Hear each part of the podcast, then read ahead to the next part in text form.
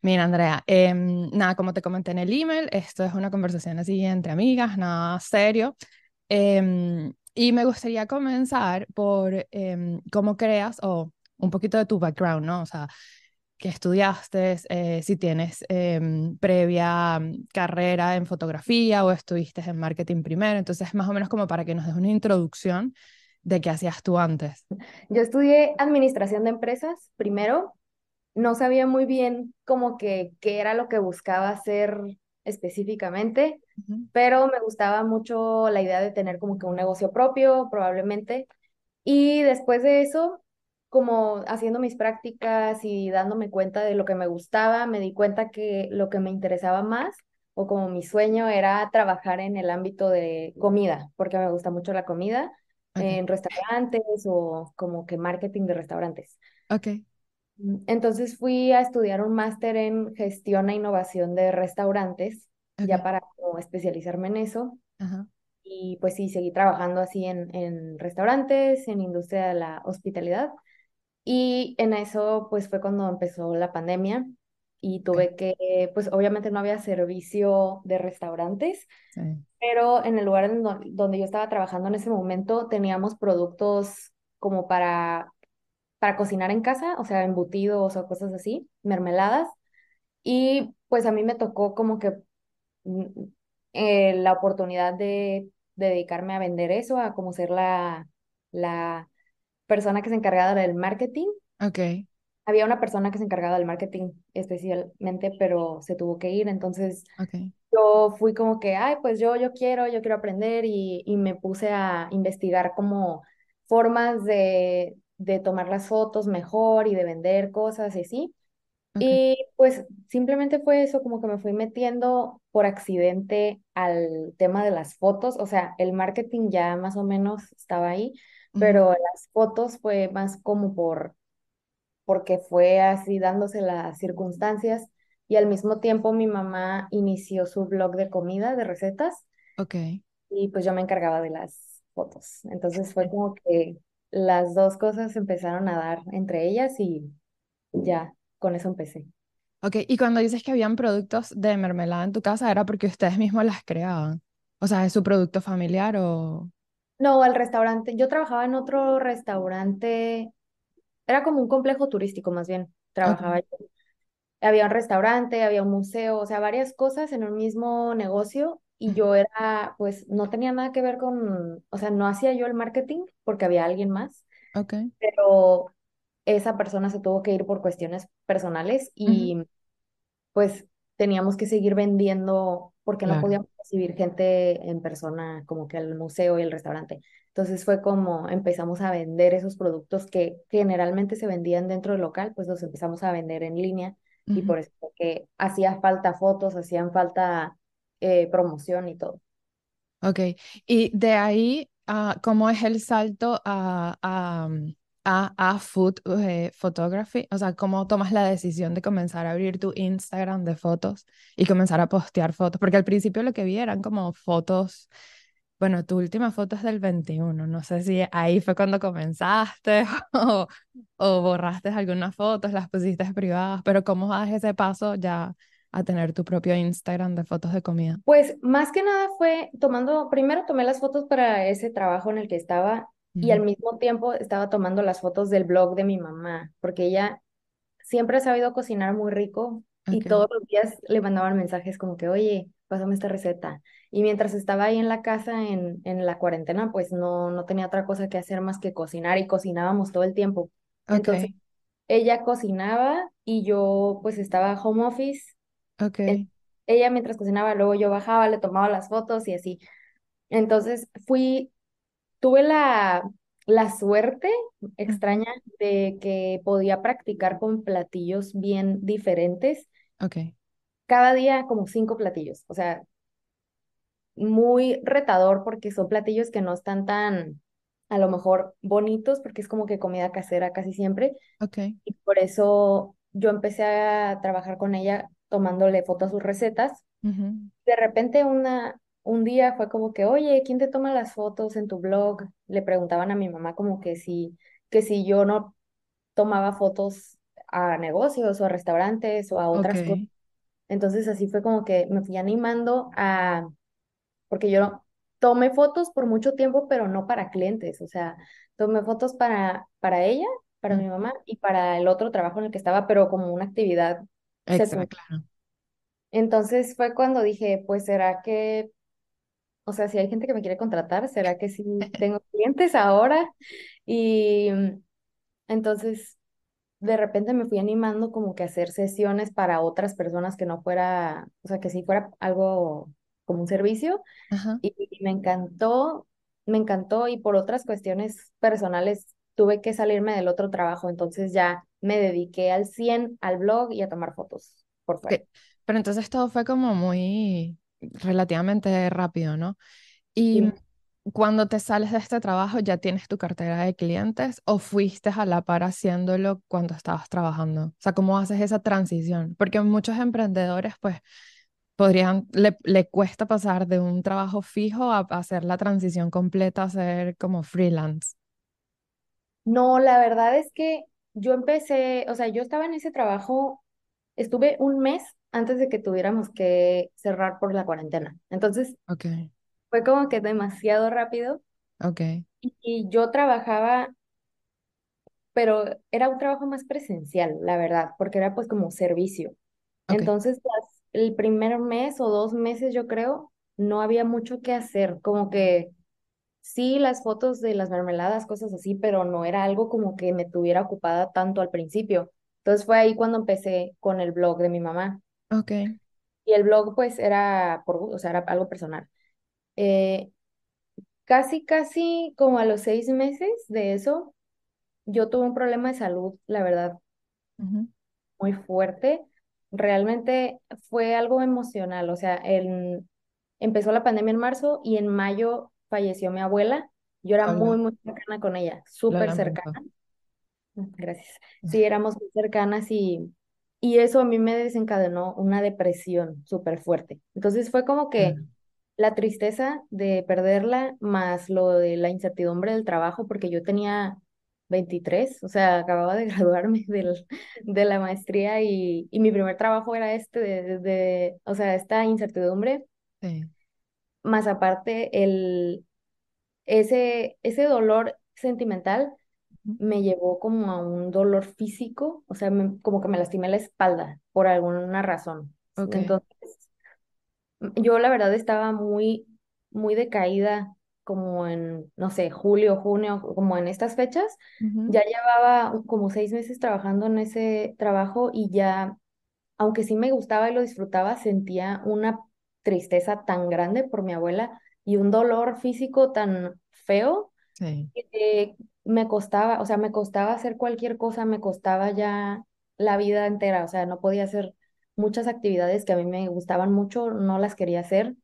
Y la verdad es que lo único que me daba como que vida, que me daba alegría, era tomarle foto a las comidas de mi mamá. O sea.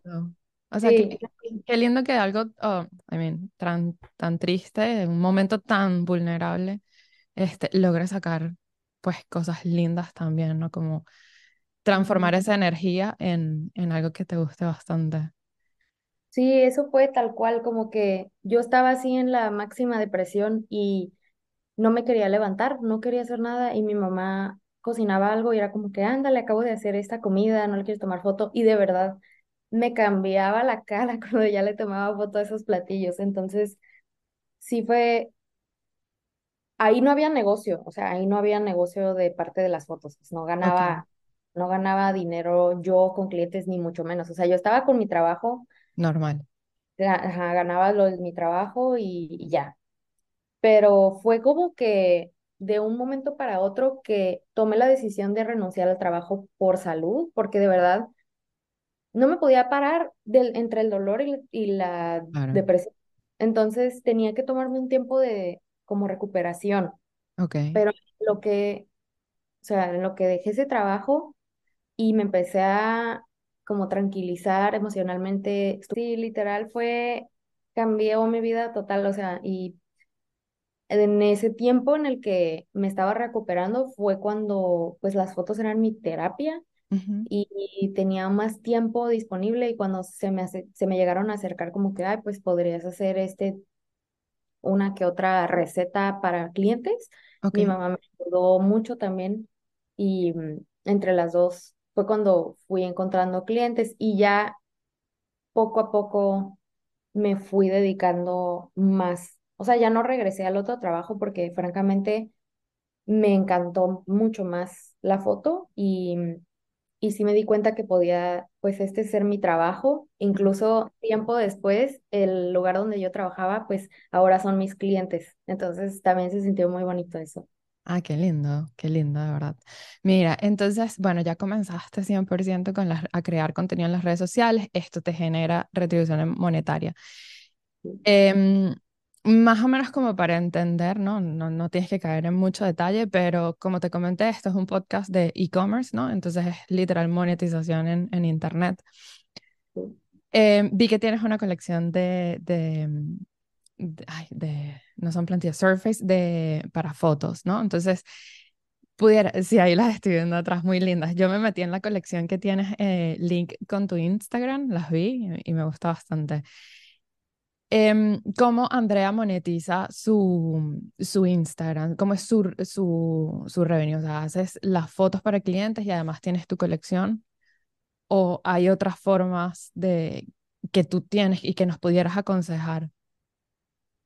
Sí, o sea, yo tengo la experiencia de monetizar una cuenta desde ambas partes, porque primero mi, la cuenta de mi mamá, ¿no? Que fue lento, el, el principio fue un poco más lento porque era muy diferente Instagram, no existía TikTok para empezar, bueno, existía pero no lo utilizábamos cuando inicié la cuenta de mi mamá.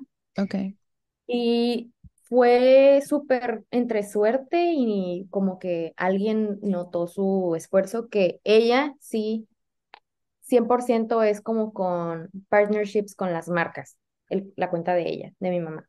ok, Entonces, ya, yo ya sabía que existía una posibilidad como que, pues, tienes una cuenta y no quiere, o sea, quiere decir que puedes monetizarlo a través de, de eso, como que con marcas, ujú, pero yo realmente la abrí mi cuenta sabiendo que probablemente no iba a ser ese mi fuerte, porque a mí lo que no me, lo que no me gustaba tanto era que Pues es medio complicado trabajar con marcas.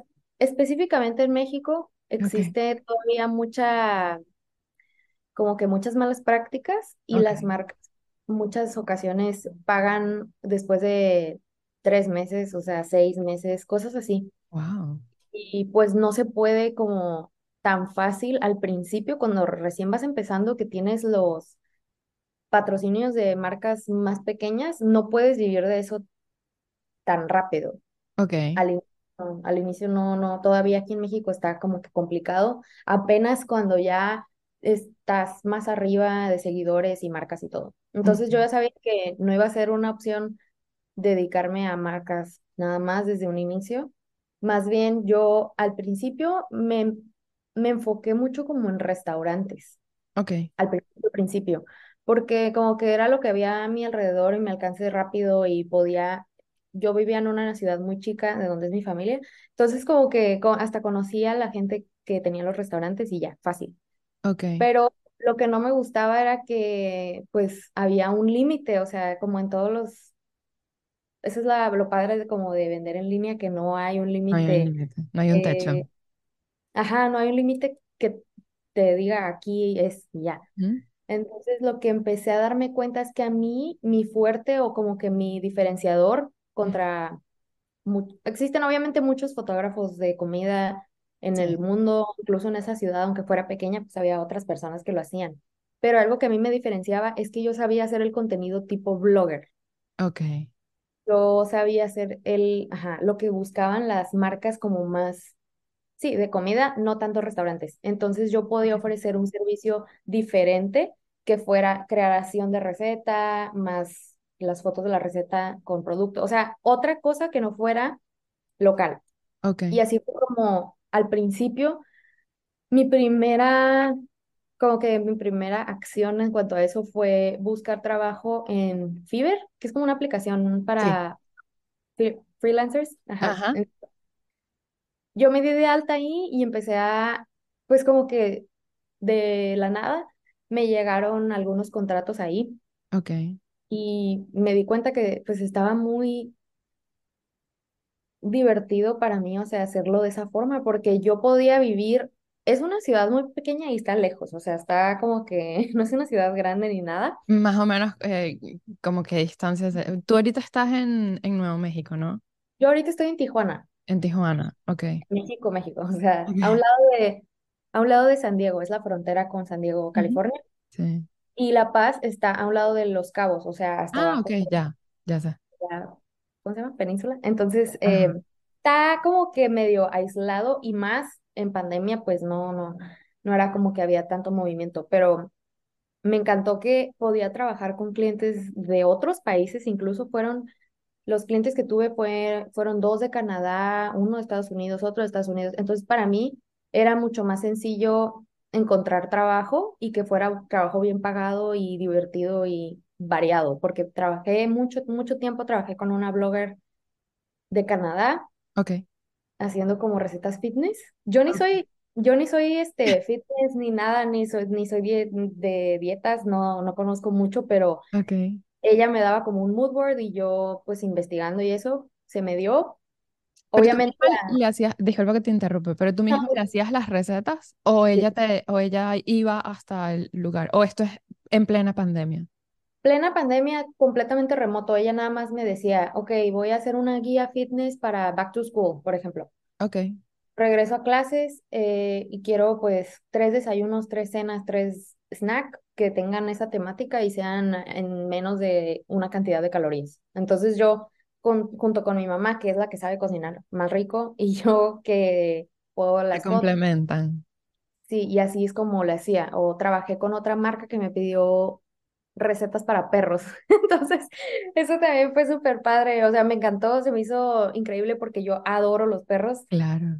Tengo tres perros, entonces el, o sea, también hice varias recetas de perros, hasta salieron ellos en las fotos y todo. Qué cool eso. Sí, y pues no hay necesidad de que, o sea, la única, el único requisito obviamente para trabajar en eso era pues el idioma, Ok.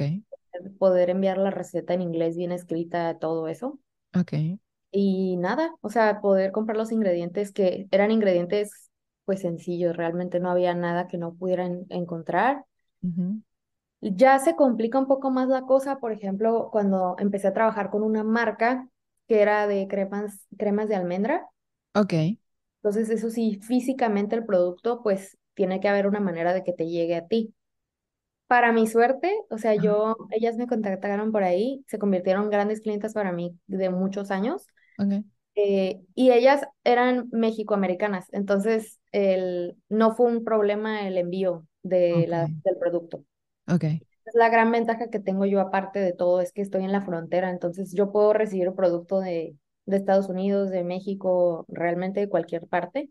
Eso también es súper importante para mí en este momento, pero pues así fue cuando, como fui empezando a ver que podía encontrar clientes que me pidieran fotografía, recetas y varias cosas, aunque no fueran de México, aunque no fueran de mi ciudad ni nada Ok. Pero seguía viendo, o sea, obviamente con todos los blogs y todo, yo tenía muy presente, siempre tuve muy presente que era algo variable, o sea, podía, en un mes podía trabajar con cinco clientes y en un mes no trabajar con ninguno, es Ujú. súper normal. Entonces, quería buscar una forma de no depender tanto de una sola cosa Ok. y mm, más que nada también quería, tenía la motivación de hacer una página web, o sea, como que desde un principio yo sabía que quería una página web para que se viera más profesional mi, mi portafolio y todo eso, Sí. pero yo me propuse, voy a hacer mi página web, pero ese dinero del dominio y que de la plataforma, de lo que sea, tiene que salir no de mi bolsa, sino que solo se tiene que pagar solo con algo que yo venda por ahí. Sí, eso es inteligente. Sí, porque si no, pues es, a lo mejor no es tanto, es como que 15 dólares al mes, 30 dólares al mes, pero realmente para mí, pues ya iba a ser un gasto constante, un costo que iba a estar siempre. Y la verdad sí tiene mucho que ver que yo haya estudiado administración, porque lo, siempre lo pensé así como muy negocio desde el principio. Ok. Y pues así, abrí mi página y dije, pues, ¿qué puedo vender aquí que me ayude a monet o sea, pues a pagar sola la página? Y fueron los presets primero. Hice presets, Ok. tuvieron Bueno, bastante... para los que no saben qué es un preset, no los puedes definir porque la idea del eh, podcast es que todos, o sea, que sea súper sencillo, pero por si acaso, si hay alguien que no sabe lo que es un preset.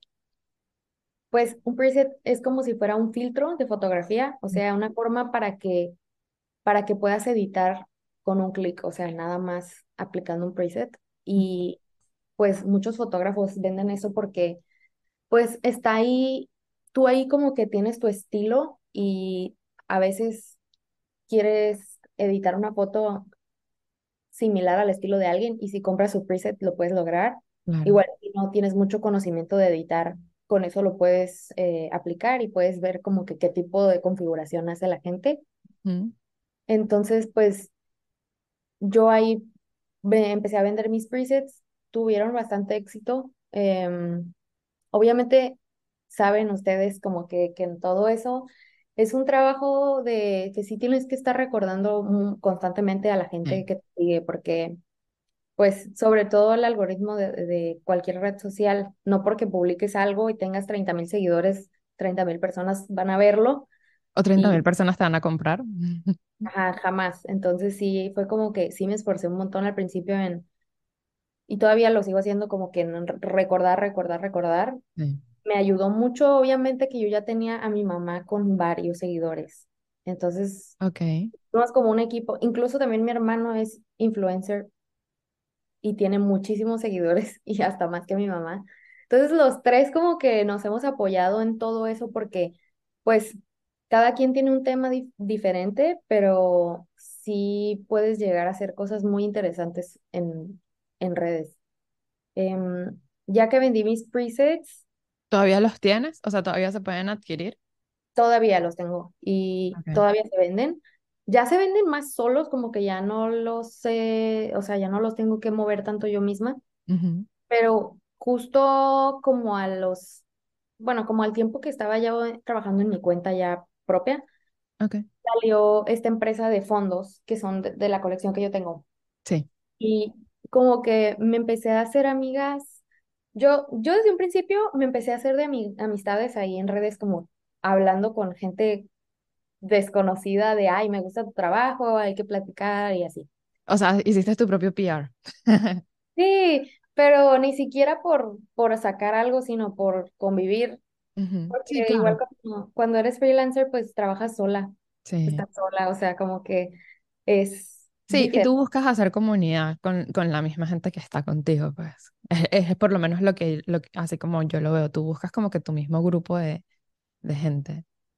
Sí, es lo máximo porque me fui haciendo amiga de Valeria, que es la dueña de esa empresa, Ok. y otras fotógrafas, entonces con el tiempo empezamos a colaborar en cosas. Y una de, la, de esas cosas es que Valeria, la dueña de esos fondos, saqué mi colección con ella. Sí. Entonces ella pues lo vende y yo le, le ayudé a crearle esos productos. Y mis presets que yo vendo en mi página, ellas, o sea, también se pueden comprar en la página de ella y ya hacemos como una colaboración. Ok. Mm, o sea, para las dos es muy beneficioso porque yo publico siempre su página de compren aquí y ella tiene a la venta productos que a mí me dan un ingreso. Entonces, hicimos como una colaboración y seguimos haciendo colaboraciones. Qué chévere. Sí, ¿Con ella es la que te fuiste a las oficinas de eh, Pinterest? sí, sí, sí, ella. Ah, ok, ok. Yo los Sí, dije, qué lindo. Pensé que eh, al principio como que pensé que eran dos, o sea, las que están en el, como que en, en tu Instagram, el AA Food, em, Food, Food Foro. Pero después como que comencé a ver, a ver, a ver, y dije, ah, no, es una y ella es como su, su amiga, su compañera. Pero qué sí. chévere. Ahorita nos cuentas sobre esa experiencia. Entonces, comencé, disculpa que te interrumpí. No, no te preocupes, empecé a vender ahí en su página también y ya recientemente saqué un, como que ya después de que vi algo de éxito con todas mis cosas y así, ya sentí que tenía ahorros, era el momento. El año pasado contraté una diseñadora gráfica, Ok, porque todo esto, hasta todo este punto, yo hice mi página web solita, ok. pues era parte de, ¿En dónde le hiciste? Sí, se saber. Sí, la hice en Squarespace. Ah, esa está Eh, chévere. Sí, está fácil, está muy fácil de usar. O sea, sí es Sí. algo cara para lo que, o sea, a comparación de lo que hay muchas otras opciones más baratas, pero yo ya tenía también la experiencia de haber hecho una página web para mi mamá y la verdad no, no me gustó donde la estaba haciendo. Entonces, Squarespace me encanta y más que pues tú lo puedes hacer solita. Sí, eso es súper importante. Sí, y, y me gustaba tener la libertad de, ¿sabes qué? Voy a cambiar esto y hacerlo yo. Después ya contraté una diseñadora gráfica para mejorar todo el aspecto de la página, Ok. porque mi objetivo, mi estrategia era implementar una forma de vender asesorías uno a uno, que me las pedían demasiado, a cada rato me mandaban mensaje, oye, necesito y así. Y ya había, y di muchas, muchas las di, pero no tenía como una estructura más eh, automatizada. Hice también un ebook de fotografía de alimentos Sí, lo vi. Y, por ejemplo, ayer, que fue la primera vez que lo hago, hice como un workshop en línea. Lo vi también. Em, y pues eso fue como una prueba, me sentí muy a gusto haciéndolo y mucha gente hasta quiere la- comprar la grabación. Entonces, así como que fue, ha sido todo muy prueba y error, Ajá, que es lo que siempre recomiendan. O sea, me acuerdo mucho en la universidad como que siempre decían de, o sea, tú a- aviéntate y hazlo. claro. Y pues la primera versión de tu producto o de tu servicio, lo que sea, nunca va a ser como que perfecta, nunca te vas a sentir bien, bien listo, pero vas agarrando experiencia y con eso que vas ganando vas haciendo cosas mejores. Y sí vivo mucho con ese, o sea, si digo quiero hacer un ebook, pues lo voy a empezar ya. O sea, tengo que hacer así mis cosas porque yo soy muy de, yo soy muy de hacerlo ya, como que tengo la idea, lo tengo que hacer ya y lo voy a hacer, no voy a descansar hasta que lo haga, ¿Cómo, aunque me cómo manejas, eh, disculpa otra vez te interrumpí, cómo manejas esa energía? Porque yo también soy muy así y siempre trato como que de, de administrar la energía para no quedarme, eh, sabes, como que a la mitad del proyecto. Entonces, ¿cómo, cómo manejas tú? Porque ya tú tienes tu, ne- tu negocio, trabajas con clientes, tienes que mover las redes sociales, eh, te estás montando ahorita en lo, en lo de UGC, entonces, ¿cómo haces como para canalizar toda esa energía y que todos tus eh, tasks o, o tareas se cumplan? Yo me, or- me organizo como, o sea, trato de organizarme lo más largo plazo que pueda. O sea, si digo voy a hacer un, una, por ejemplo, voy a hacer un curso, digamos. Trato de visualizar de forma muy realista, o sea, no trato de decir, ay, ¿sabes qué? Lo voy a sacar en un mes, porque eso es súper falso, o sea, Mm, También tengo que, ah, o sea, contabilizar el tiempo personal, que si esté pendiente, que si esté imprevisto. Entonces, lo que hago es decir, no, pues le- me voy a dar tres meses en lugar de uno, Ok. Ser más realista y dividirlo ya, ok, la primera semana, ¿qué voy a hacer? La segunda, divide ya primero como que empezar grande, luego por semana. Y yo encontré una rutina semanal que me funciona mucho, entonces ya a mí se me hace mucho más fácil por semana decir, ah, el lunes sí puedo o el lunes no, porque ya tengo esto o lo otro. Ok. Entonces, me organizo, o sea, es como que tratar de organizarme lo mejor que pueda, siendo realista, no, no mintiéndome de, sí, lo voy a hacer hoy, porque igual y no, y si no lo hago me voy a preocupar, Sí, pero sí hacerlo de una forma realista, aunque se tarde, pero saber que voy haciendo algún avance. Ok. Mira, cuéntanos un poquito de, de, bueno, de tu colección de Surface, este, cómo fue la creación, a ver si nos puedes hablar de em, qué pueden encontrar en esta colección, dónde la pueden encontrar. Eh, la colección la pueden encontrar en la página de fondos Ujú. la tienda de mi amiga Valeria. Eh, yo la, Es o sea, fond2.com, ¿no? do- ajá, sí, sí, sí. Em, pues ese es un producto que utilizamos mucho todos los de fotografía, Sí, porque pues no necesariamente nuestra casa está igual de bonita que como quisiéramos la foto, ¿no?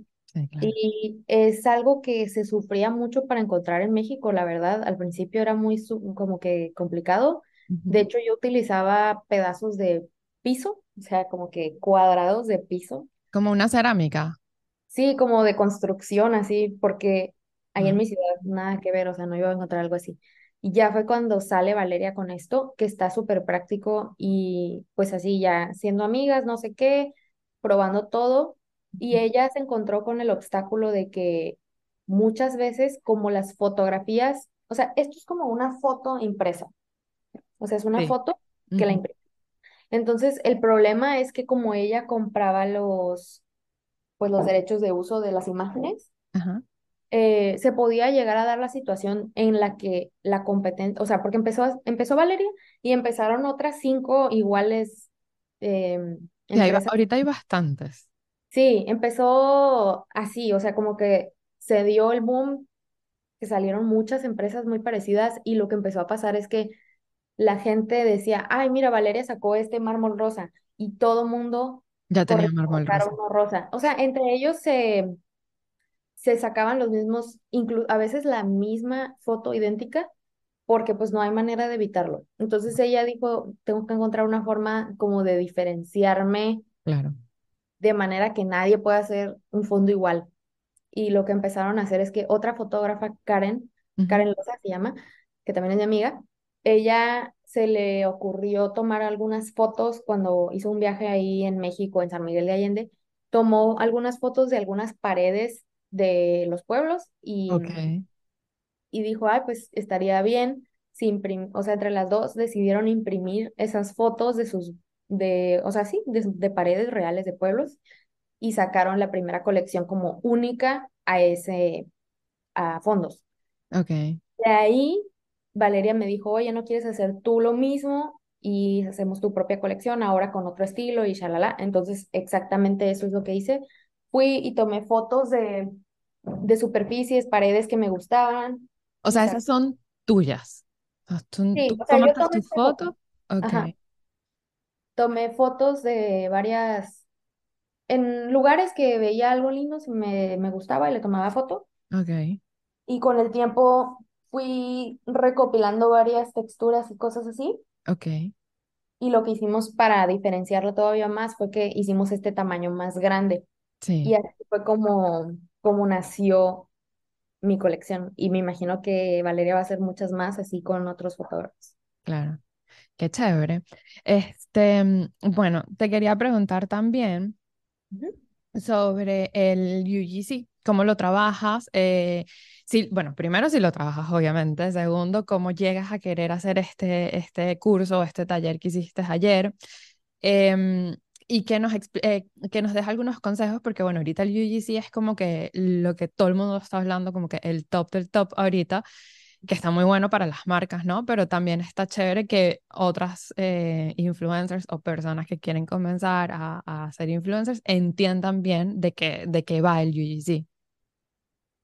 Sí, pues así como fui empezando a hacer ese tipo de, de contenido para bloggers y después de hacer yo contenido como blogger, etcétera, em, fue cuando empezó a surgir ese, esa tendencia de, pues, ¿sabes qué? Ahora con TikTok el, el top ya no son las fotos tan así como que tan pro, tan aesthetic. Ahora el top es hacer videos que se vea, pues, realista las cosas, que se vea como que más Humano.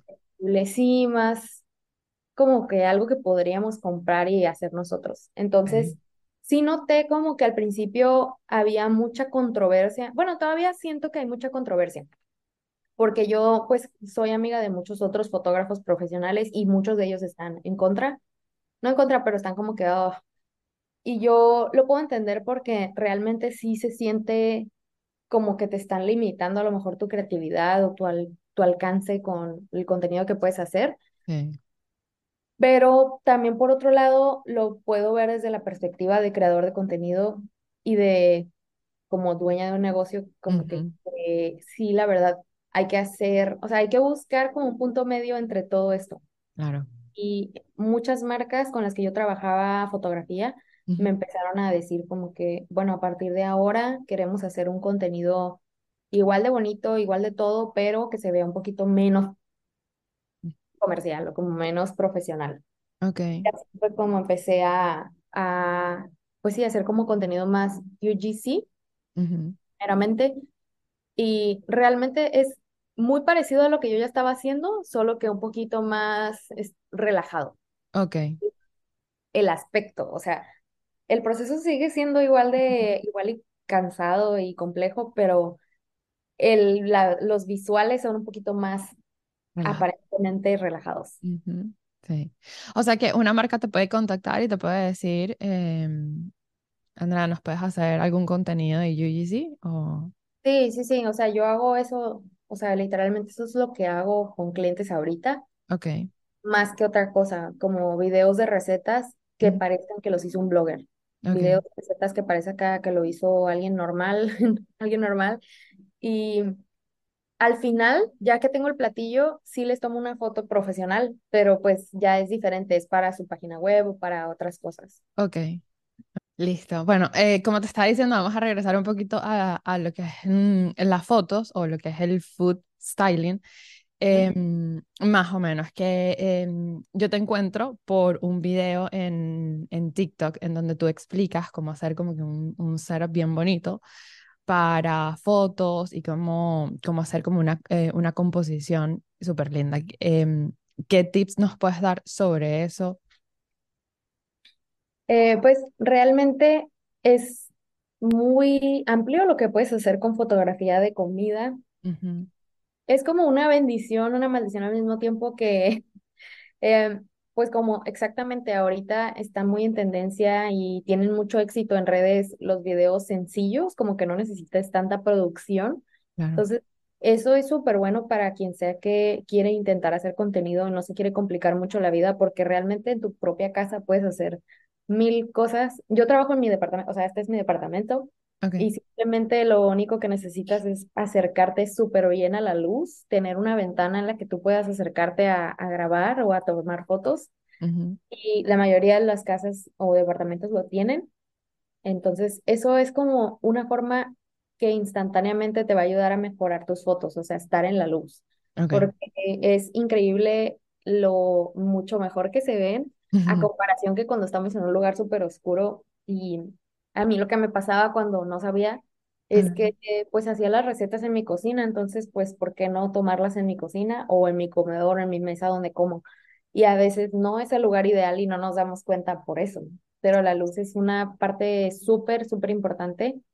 Es, aparte de eso, es lo que hay de, detrás del platillo. O sea, tu platillo puede estar muy, muy bonito, pero puede, si atrás de tu platillo se ve una sala que no tiene nada que ver con la comida, o a lo mejor productos como que se vean las etiquetas de marcas, cosas así que no tienen nada que ver con la comida, eso es una forma de también mejorar tu foto, es fijarte en lo que hay detrás, no solo el platillo, sino que atrás en tu fondo o en tu superficie que esté congruente a la que a la comida y que te den Ok. ganas de realmente estar ahí y poder probarla.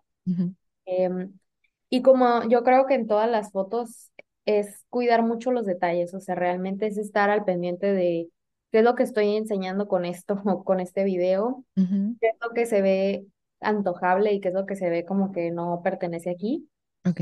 estar siempre al pendiente de que la comida se vea como la estamos percibiendo en persona, porque muchas veces eh, la comida puede estar preciosa en persona y luego ya que la pones en una foto No. Hay algo que no está bien y puede ser eso, puede ser tu fondo, puede ser tu luz, incluso pueden ser los colores. En fotografía de comida los colores también son muy importantes y la mayoría de la comida salada, por ejemplo, es café o naranja o amarilla, que son colores súper cálidos. Entonces, cuando tienes dudas de que, ay, se verá bien este color, siempre te puede ayudar combinarlo con colores complementarios como blancos o azules o colores más fríos.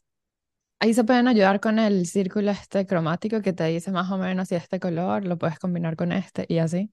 Sí, porque también muchas ocasiones, este, cuando tomamos por decir fotos en un restaurante y la comida es naranja porque es salada, o sea, porque es como color cafecita, y a veces la mesa en la que estamos trabajando es un color madera muy, muy naranja también y se ve casi del mismo color que la comida.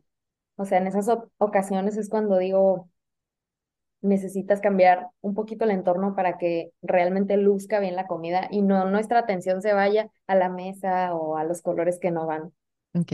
Entonces, para alguien que está comenzando, lo importante, lo principal sería enfocarse más que todo en la luz, tener buena luz y ya después tú vas agregando.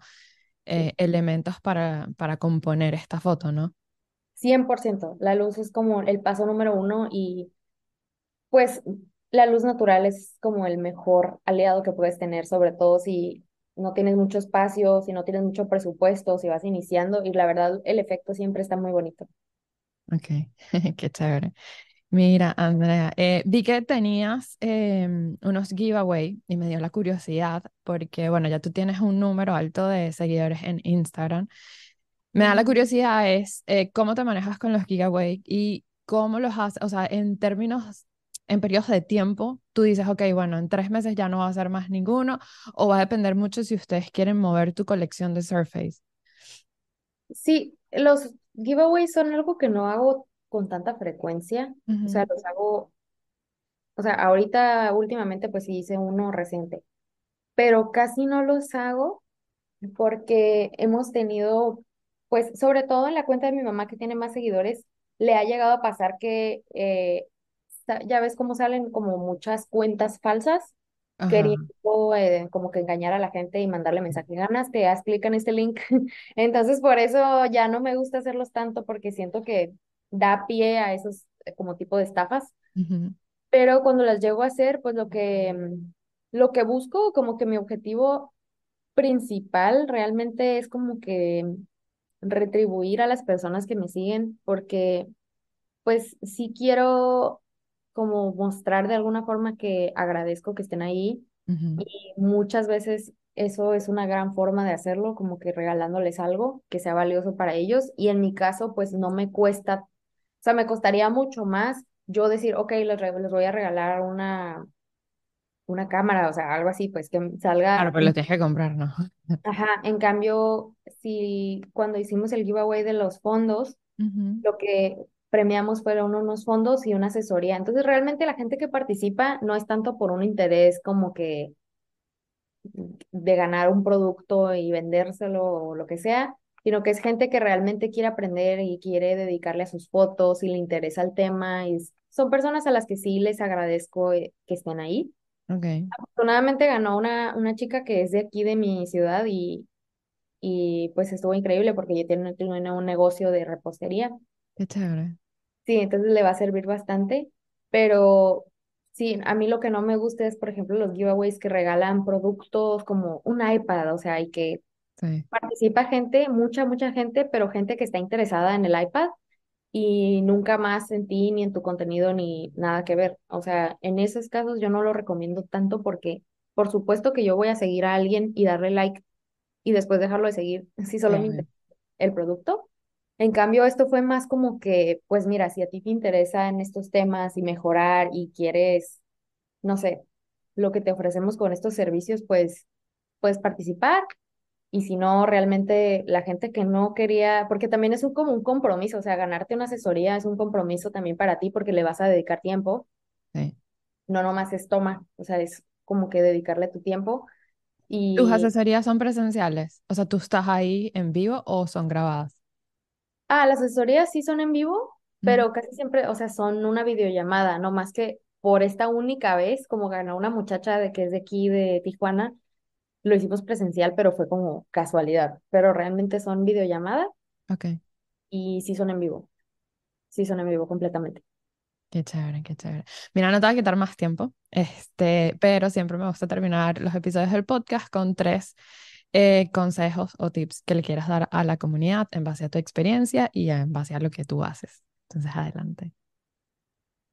Pues creo que mi primer tip siempre es este practicar mucho, practicar mucho, no solamente como en cuestión de, ah, sí, mejora tus fotos y cosas así, sino que lo que te decía de, quieres sacar un producto o un servicio, o sea, no, no te sientas mal de sacar algo que, que igual y no estás tan seguro, pero con eso vas a practicar para tus lanzamientos más grandes, a lo mejor anímate con algo más chico y después vas a ir creciendo, pero no te quedes como con nada más la idea y no nada más juntes los tips y luego nunca los pongas en práctica, porque también sé que pasa mucho que, hay tip para vender mejor y lo guardas y luego ya nunca lo ves. O sea, ponlo en práctica realmente.